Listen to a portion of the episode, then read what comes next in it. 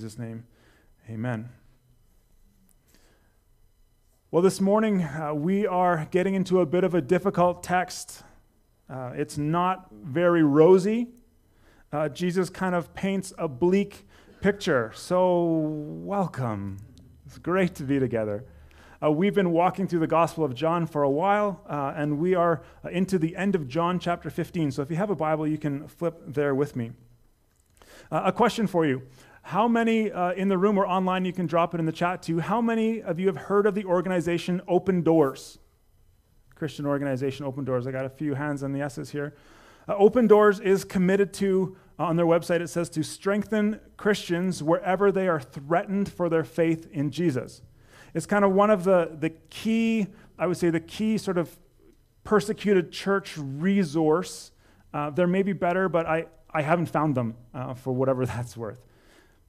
They've got some great resources on their website to help us become aware of the issue of the persecuted church, to pray for the persecuted church. They've got a, a watch list, a world watch list, that, list that's updated every year of the, the places where it is hard and it costs you most to be a Christian. Uh, the latest top five is North Korea, Afghanistan, Somalia, Libya, Pakistan. Where the worst persecution of Christians is happening. Uh, they report in the last year, so their last reporting year, I don't think it's quite the calendar year, but whatever that 12 month period was, that there have been over 340 million Christians living in places where they experience high levels of persecution and discrimination. Uh, they report, I don't know how they came to this number, I'm sure it can't be all of them. They report 4,761 Christians killed for their faith. 4,488 churches or Christian buildings attacked, 4,277 believers detained without trial, arrested, sentenced, or imprisoned. And by their measure, on the planet, there are 111 countries that restrict or are hostile to Christianity. Now, I want to be careful how I say this in Canmore, in Alberta, in Canada, in North America, we have heard lots of Christians say, We're being persecuted because I can't have a full room, because I have to wear a mask, because whatever else. Please go to the Open Doors website. We have been inconvenienced as the church 100%. There are lots of things over the last 18 months that I, I wish I didn't have to learn how to do. Although I love having you online, thank you for being with us. It's great. Hi, Mom. but there are lots of things that you know, we wish never had to happen. And yet, in the midst of us being upset about masks and smaller sizes, 4,700 Christians killed. That's more than what? 15 a day, give or take, 12 a day. So let me encourage you to check out the Open Doors website. Uh, we had it here. There's a few different international ones, there's a Canadian one as well. Uh, check out their resources to, to pray for the persecuted church around the world. But the question that comes out of this is why are Christians around the world subject to persecution? Why does this happen? Well, in our passage today, Jesus goes after that answer. And so that's where we'll get. In the, this section of the Gospel of John that we're in right now, chapters 13 through 17, this is kind of Jesus' farewell discourse. It's his last words. Most of this are to the 11 closest disciples. Judas has left already. It's his last words on the night before his crucifixion. He's preparing these 11 for what their relationship with him will look like in the future. And so much of what we've seen so far through these chapters is uh, how Jesus is forming these disciples into this new community that will be at some point known as the church, that you and I were a part of today. He's been teaching them that this new community will be recognizable by the way it loves one another. Something quite foreign in that day, and frankly, foreign in our day too. He's been teaching them that they will, they will stand apart from the world. They will look different. They will be something completely separate because of their obedience to Him, to Jesus, to, because their lives are connected to Him, modeling after the life he modeled for them, conforming to him and following Jesus' teachings. And all of this love that Jesus has for them and then is to go to one another will, will flow to them and through them from God the Father and to them, through them, around them, and out through them, uh, out from them through the Holy Spirit. And it will bring about, as we saw last week in uh, the beginning of chapter 15, they will experience a real, lasting, full, abundant joy. It's what we were designed to be branches connected to that vine was last week's message, right? But now Jesus turns his attention with these guys to how the world will view this new community. And he warns them that their future will include suffering and persecution, hatred and animosity. He says that the, the world will hate the church and they will lash out at followers of Jesus. In our verses today, we're going to start at verse uh, 18 and go down to s- chapter 16, verse 4. We find the word hate or hatred eight times. That's a lot in a short period of time for Jesus. And we'll see Jesus explain why this will be and then help his followers face it. So that's where we're looking for today. So the question why does the world hate Christians? We're going to come at this from a few point, a few different ways because Jesus does. The first is this: uh, the world hates Christians because the world hates Jesus. Um, before we jump in here, let me be again try to be really clear. So often in some of these discussions, we can set it up as okay, we've got the world over here, we've got Christians over here, somewhere in the middle there's a battleground and it's fierce, right? We've gotten really good in our day of setting up these us and them dichotomies. It doesn't even matter what it's about, right? We've got Oilers fans who have the best players in the, the league, best player in the world, maybe, dominating those flames from down the street. That, you know what, let's just put those flames right out, right? Us and them, it's important. That's an important one. We've got you know, politically us and them. We've got how we think about. Uh, systems, education systems, us and them, how we feel about masks, vaccine, all the things. It, it all seems to just split. We've come to a place where everything ends up us versus them. And to, to try to bridge that gap, well, you can't. They're, they're too far gone. So when we come to this text and we see Jesus talking about his disciples and the world, we need to be really careful not to put them in those categories that we have in our day today. Oh, the world man, they're just hopeless. They're lost. They're all these things, those bad world people. Okay, so I'm going to probably say that a couple times, but we, we don't want to picture it that way. Jesus starts by saying in verse 18, if the world hates you. What, what, he's, what he's not saying here is, on the off chance that you guys run into some opposition with your message in the next little bit, no, he's saying, the world's going to hate you. Uh, for some reason, the language softens it a bit here, but we, we could read, when the world hates you. There's certainty implied here. It's pretty much a guarantee. Jesus, if Jesus was hated, his followers were going to be hated. And so the question is well, if Jesus was hated, his followers will be hated. Was Jesus hated? I think we can maybe guess that answer. Only a few hours after he makes this statement, after he's spending this time with his disciples, he was arrested, tried for crimes he didn't uh, commit. He was mocked, beaten, whipped, and then executed in a way that was, was reserved for only the worst criminals of the day. Before he was nailed to the cross, he was, he was mockingly dressed in a purple robe and given a crown of thorns. And while hanging off that cross, he was verbally and physically assaulted. Was Jesus hated? Yes. The world hated him. And so his followers will be too. What does Jesus mean by the world? And again, this is really important for us to understand. Remember, as we've been tracking through John's gospel, John has gone to great lengths to set up. Uh, I just said we don't want to think in dichotomies, but John has done a great job of setting up some of these dichotomies light versus darkness. Right? It says Jesus is the light of the world that shines in the darkness. And one of the others is this division between being in Jesus and being in the world. There is a difference. We don't want to erase that. But even though the word here in the original language is cosmos, like uh, the, the universe hates him, that's not really what Jesus is talking about. He's not talking about the physical universe will hate you if you follow me. That's not it. But instead, Jesus is talking about everyone who is living in rebellion to the Creator, which means at some time That's every single one of us. People who don't yet know Jesus, who don't yet, who haven't yet been redeemed and reconciled to the Creator, we fit into that world category. Because all of us at one point or another have rejected God and trusted in our own instincts. The Bible calls this sin. And we have all embraced this anti God, I don't need God system. And our sin has made us a part of this rebellious world, as Jesus used the terms here, which leaves us ultimately shaking our fists at the heavens, rejecting God.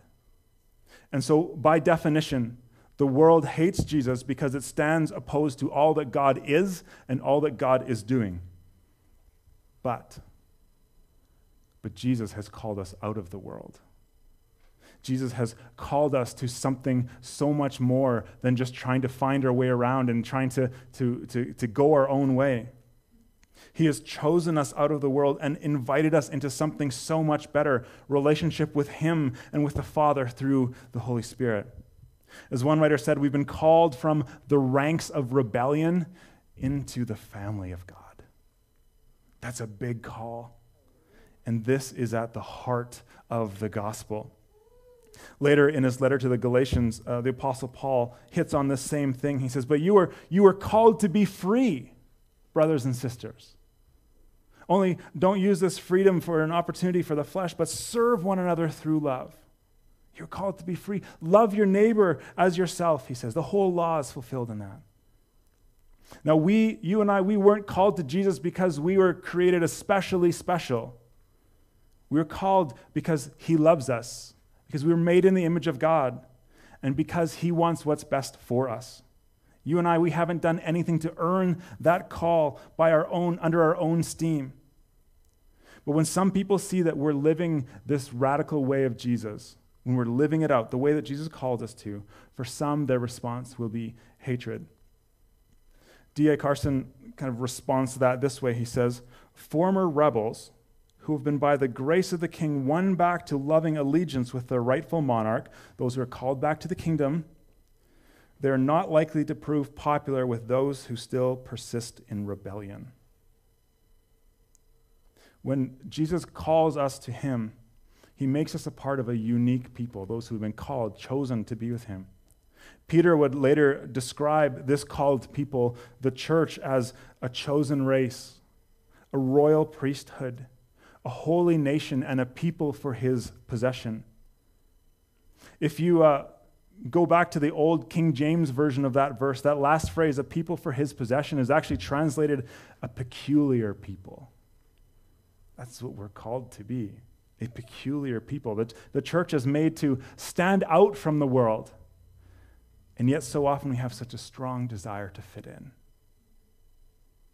this desire to have, have a seat at the table has often led throughout history to theological liberalism, where, where people discount or even reject some of the very core beliefs of Christianity, things that have been around since the beginning, so that we can have a seat at the table. Sometimes we hear of people who call themselves red letter Christians. Well, I read Jesus, but nothing else. Which is interesting because Jesus sure read a lot of other things quoted a lot of other things, the whole Old Testament, right? And said, the whole scripture points to me. We hear of those who, uh, in churches, we're talking about not just people who don't yet know Jesus, but in churches, people who question the deity of Jesus. Well, was, was he really God? Is that really that important? Or even question whether or not he was a real physical person. It's the desire to fit in that has caused so many to reject Jesus. If I look at my little friend group that I mostly survived high school and the beginning of university with, the desire to fit in caused many of us to reject Jesus. We need to heed Jesus' warning and call here. So many times we want to fit in, but Jesus says, I've called you out. Jesus has called us out of the world. Why? He told us last week, so we can bear much fruit. We can point people to him. Fitting in with the world is the opposite of what Jesus has called us to do. See, when we're living uh, our lives in line with Jesus, our lives will look different than the world. Again, look back at 1 Peter 2 9, right? That's that verse where the King James calls the church a peculiar people. They, we will look different.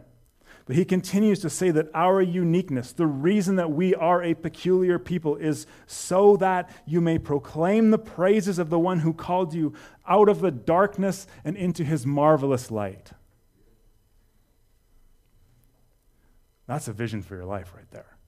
That's, that's something that'll hold. That's something I can, I think, give my life to. Being called out of darkness and into not some light that we think we've discovered, but His marvelous light. One writer sums this up this way He says, Jesus is saying, in effect, to His disciples and to us today, they will hate you because you're different, but you're different because I called you to be different. And your difference is what makes the gospel shine brighter. We're different because of the, the fruit that's in our lives, the light that shines through us. We're different because we, we pray and obey Jesus. We love Jesus and we love others. So, why does the world hate Christians? So far, we've said because the world hated Jesus or hates Jesus, uh, and because we, as followers of Jesus, have been called out of the world. The third reason in verse 20, we see that, that we serve the one that the world hates. Good news, it's not all about us. When we follow Jesus, we look at his life. Where did his first life, a bit of a leading question, end? He ended up on a Roman cross. If we're following a crucified Savior, then we need to expect that we very well could be treated the exact same way. But here's the thing that's hopefully helpful for us the hate that gets directed to us as Jesus followers is actually directed through us and towards Jesus himself. Jesus tells us in the, here, a slave is not greater than his master. If they persecuted me, they will persecute you. So some of that, that, that anger, that malice that's directed at Jesus' followers are actually because we follow Jesus. There's an example of this in the Old Testament the nation of Israel, uh, before they had a king, they were led by the prophets. The prophets would hear from God and, and lead and direct the people. And there was one time when Samuel was leading the people, the people came to him and begged him to ask God for a king on their behalf. Do you remember why they asked God for a king? Everyone around us has a king. We want to be like everybody else. Some things never change, do they? So Samuel, knowing that this was not in the best interest of the people, he takes it to God and kind of says, The people want this. Like, they're really, they're, they're giving it to me for this. What do we do? And God more or less encourages him by saying, Samuel, don't take this personally. Their problem is with me, it's not with you. That's kind of where we find ourselves too. That same encouragement. Several of, of the apostles, if we look a few chapters later in Acts, in the book of Acts, they were arrested in Jerusalem for preaching about Jesus, for talking about Jesus. They were brought into the religious courtroom and they kept talking about Jesus. And the religious leaders of the day, they wanted to kill them, but they were talked into letting these apostles go. And as we read in Acts chapter 5 and verse 40, when they had called the apostles, they beat them and charged them not to speak what? In the name of Jesus and let them go. And then those apostles, verse 41, they left the presence of the council, rejoicing that they were counted worthy to suffer dishonor for Jesus' name, not for their own name. You may have heard me say this before, maybe even this morning actually, but the important thing for us to remember here is that they were suffering dishonor for Jesus' name, not because they were jerks. Sometimes Christians feel like we're being persecuted or rejected by people around us, and well, that might be true, but the people might actually be walking away from us just because we're jerks. We don't speak kind. We don't offer grace. We don't, all the things that Jesus did in all his interactions with the people, we see truth and grace, grace and truth. We see this put together perfectly. And sometimes we do a horrible job of that. People get mad at us, and we think, oh, I'm just, you know, I'm being persecuted just like the disciples were. Sometimes we're just jerks and we earn it. But Jesus did say in verse 20 here that people are ultimately divided into one of two camps those who persecute his disciples and those who listen and obey his word spoken by his disciples. So sometimes we are hated because we serve the one that the world hates. Fourth, Uh, the world hates Christians because the world is estranged from God. We represent God, the world doesn't know God, and so they hate us for it. Verse 21. Sometimes people in the church, again, we, we, we act surprised by the things we see going on in the world around us. Maybe especially today, uh, we look at, at the things that are in, in the news, that are in the culture, that are coming into our school, and all these things. Like, how can, how can people think this way? How can people believe this way? Many of us grew up in a time not so long ago where, where there was at least a, a basic understanding of kind of the, the Judeo Christian worldview and morality and values. And, but as we keep moving farther and farther from that here in Canada and much of the West, we're surprised when people who don't follow Jesus act in the way that, uh, contrary in, to the way that Jesus taught. We're surprised that people who don't know Jesus, don't follow Jesus, have never maybe heard the real gospel, they don't act like Christians. Well, when you say it like that, I hope it makes sense. I don't act like a Muslim. I'm not, I don't follow those things. I don't believe in that. I don't know the teachings. I, you know, I could piece some things together, but I, so I don't act that way. So why do we expect the world around us to live like Christians when they have completely rejected God, when they are estranged from God? Does that make sense? We can't, can't put that standard on a people who don't even know the, the standard bearer. When the systems around us aren't operating on the foundation of Jesus, it's no wonder people follow or chase other things. And this makes it all the more important for us to live out the teachings of Jesus, not just to, as we talked about prayer uh, and reading the word, take it, put it in here, and then stop, but it's got to come in and through us to the world around us. We've got to live it out so that people might see that Jesus has also called them to something more, and the Holy Spirit might work in their lives to draw them to something more. Again, living differently may also lead people to reject us as they reject our message, which is a rejection of Jesus, and verse 21 tells us is a rejection of the Creator God as well. Finally, and maybe most, most significantly, this is the one that sort of resonated most with me the world hates Christians because we represent Jesus.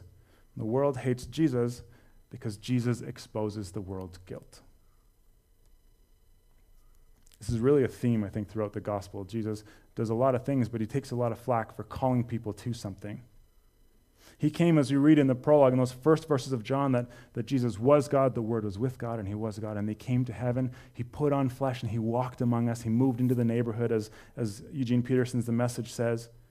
He did amazing things. We read throughout John that, that he spoke like no one had ever spoken before. He talked with authority like none of the religious leaders had authority yet. He did miracles that no one had ever done before, or maybe even since. Yet people hated him. Now, normally we hate people who speak or act in mean or evil or untruthful or arrogant ways. But Jesus was none of those things. But they hated him. But here's what he was. Look at John 1, verse 4. The Word gave life to everything that was created, and his life brought light to everyone. And the light shines in the darkness, and the darkness could never extinguish it. And then down in chapter 3, verse 19 God's light, Jesus came into the world, but the people love the darkness more than the light, for their actions were evil. All who do evil hate the light and refuse to go near it for fear their sins will be exposed. That's what he's talking about right here. When Jesus came and still comes into our lives, he comes with this light that shines like clear day, high noon, into all the darkest, dingiest, grimiest, dirtiest corners of our lives. He lights those things up. He exposes our sin, which results in one of two responses. Either we surrender that thing to Him to deal with, or we hate Him for exposing the mess that we've worked so hard to hide from everyone else around us.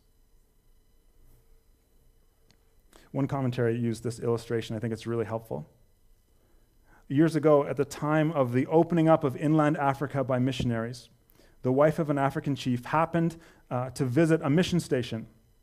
And at this station, the missionary had hung a, hung a little mirror up on a tree outside his home, and the woman happened to glance into it. Now, she had come straight out of her pagan environment, and she'd never seen the, the hideous paintings on her face or her hardened features. And now she looked in the mirror, she gazed at her own face, and she was startled. And she asked the missionary, Who is that horrible person inside the tree? The missionary said, It's not the tree. The glass is reflecting your own face.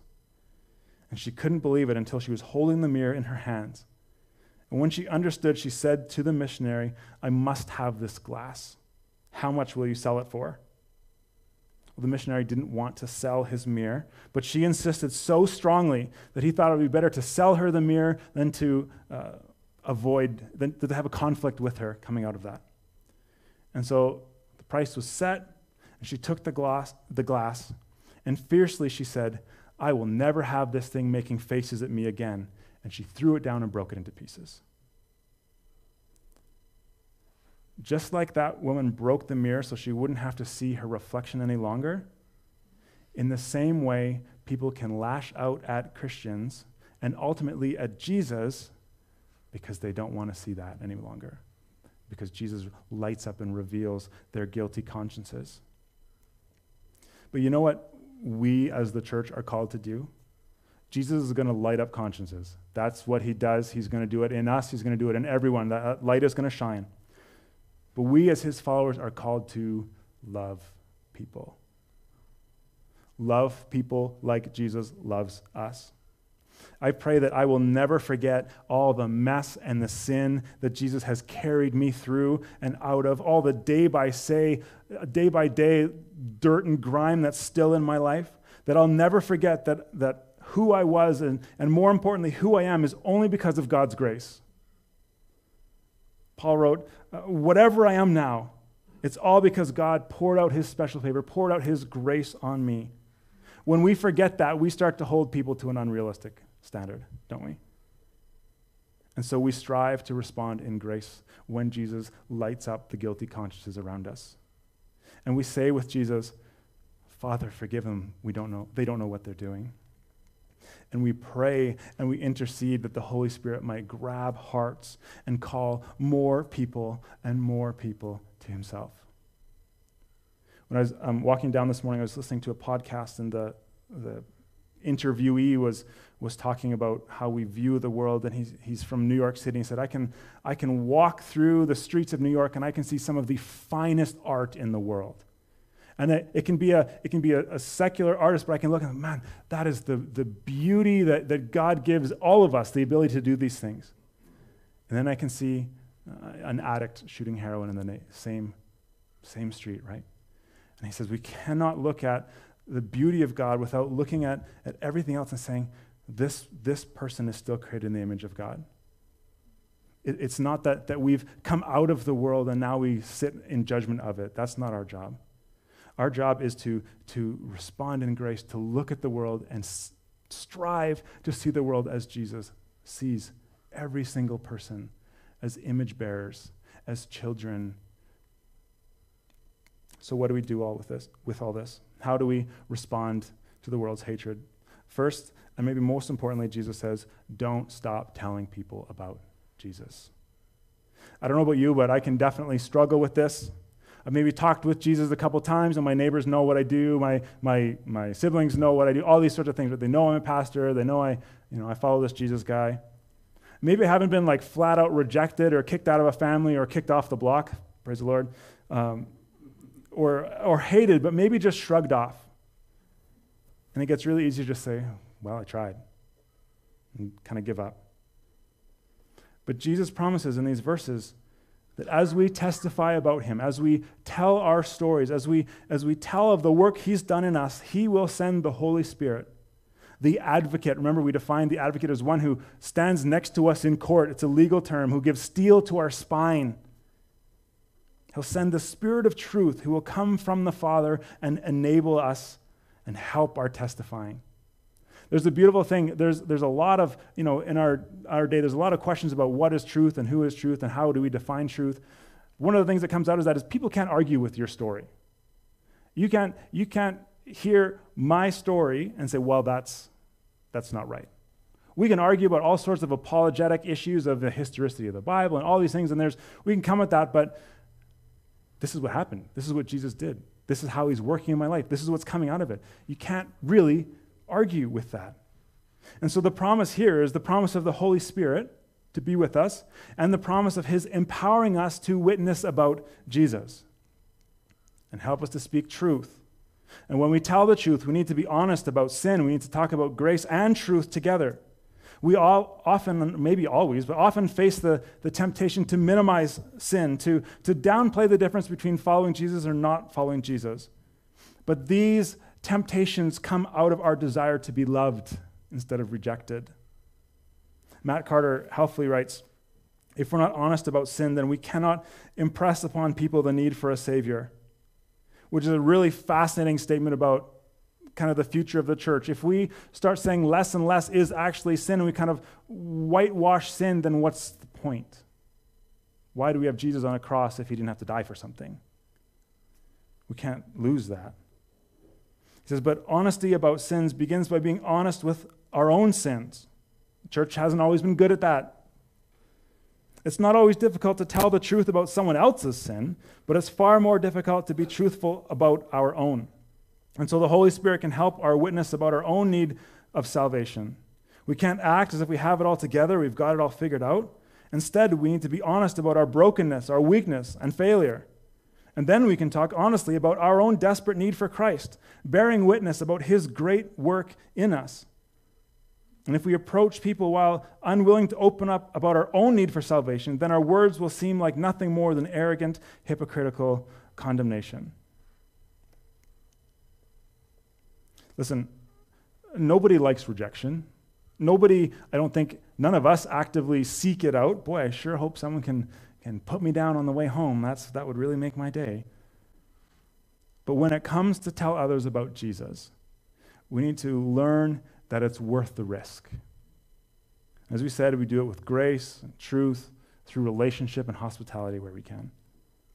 Finally, the last way that, that we respond to the world's hatred, chapter 16, we don't fall away. We cling to the truth and we hang on to the truth, no matter how severe it gets. We've just said that we don't want to soften sin to make it more palatable to people. Well, Jesus doesn't soften what's coming for these guys in this text either he warns the disciples and us to be ready. He says in 16, verse 1, I've told you these things so that you won't abandon your faith. Things are going to get hard. Hang on. In verse 4, I'm telling you these things now so that when they happen, you'll remember my warning. He's teaching his disciples, and I think he, this should be teaching us too, that, that when they hit opposition, when they are hated, they won't be surprised by this. And look at the consequences Jesus lists in verse 2. They, you'll be kicked out of the synagogue and those who kill you will think they're working for God. That's pretty severe. This is uh, pretty much the opposite of some of the things we hear in some uh, prosperity gospel type churches today. If, you're, if you give your heart to Jesus, everything's going to turn up all aces. Roses will come up, all the things, right? But Jesus says, no. They will hate you. You'll be kicked out of the synagogue. And when they kill you, they'll think they're doing the right thing. The synagogue, for them, was the heart of everything. It was the heart of the community. It was the religious hub. It was the social hub. It was, a, it was an economic hub. Everything centered around synagogues. So to be kicked out of the synagogue was like losing your entire identity. I read that uh, you'd be seen as an outcast, and they may even, if you, if you were thrown out of synagogue, those who were left might actually throw you a funeral because you're dead to them. Like that, How'd you like to walk down the street and see your funeral happen because you've been kicked out of synagogue? That's what Jesus is saying. This, this could happen. Here's the thing we started talking about open doors and the cost of following Jesus. And in the time we've preached, statistically, there have been however many arrested, killed for their faith. The cost of following Jesus has always been high. And it still is in our, our current climate, it, things are heating up here in the West in ways that it hasn't ever before. But Jesus promises to be with us.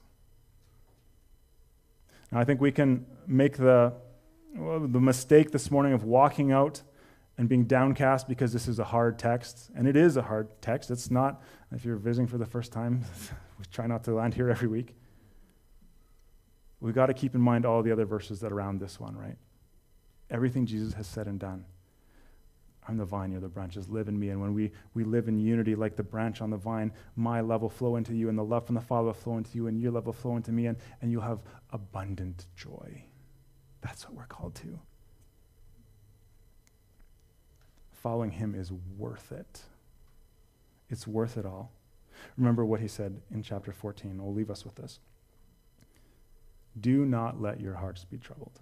I suspect Again, this passage is one big long, it's the longest teaching section we have of Jesus from 13 to 17. I hope and suspect that, that these words are still ringing in the disciples' ears as Jesus says, Oh, and by the way, I'm going. Oh, and by the way, uh, I'll come back. Oh, and by the way. Oh, and by the way. By the way, they will kill you. But do not let your hearts be troubled.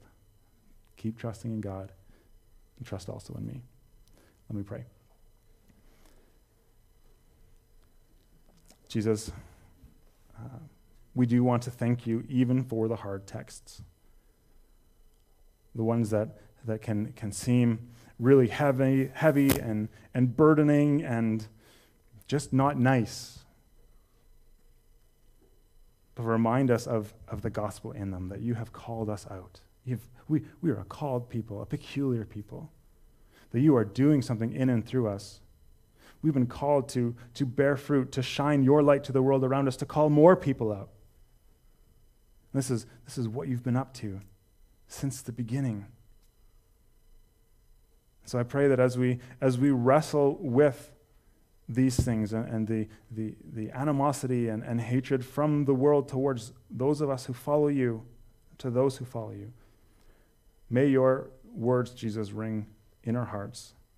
Do not be troubled. Trust in me. Trust in God. Believe in God. Believe also in me. Keep trusting God. Keep trusting in me. And we pray this in Jesus' good, good name. Amen. Would you guys come?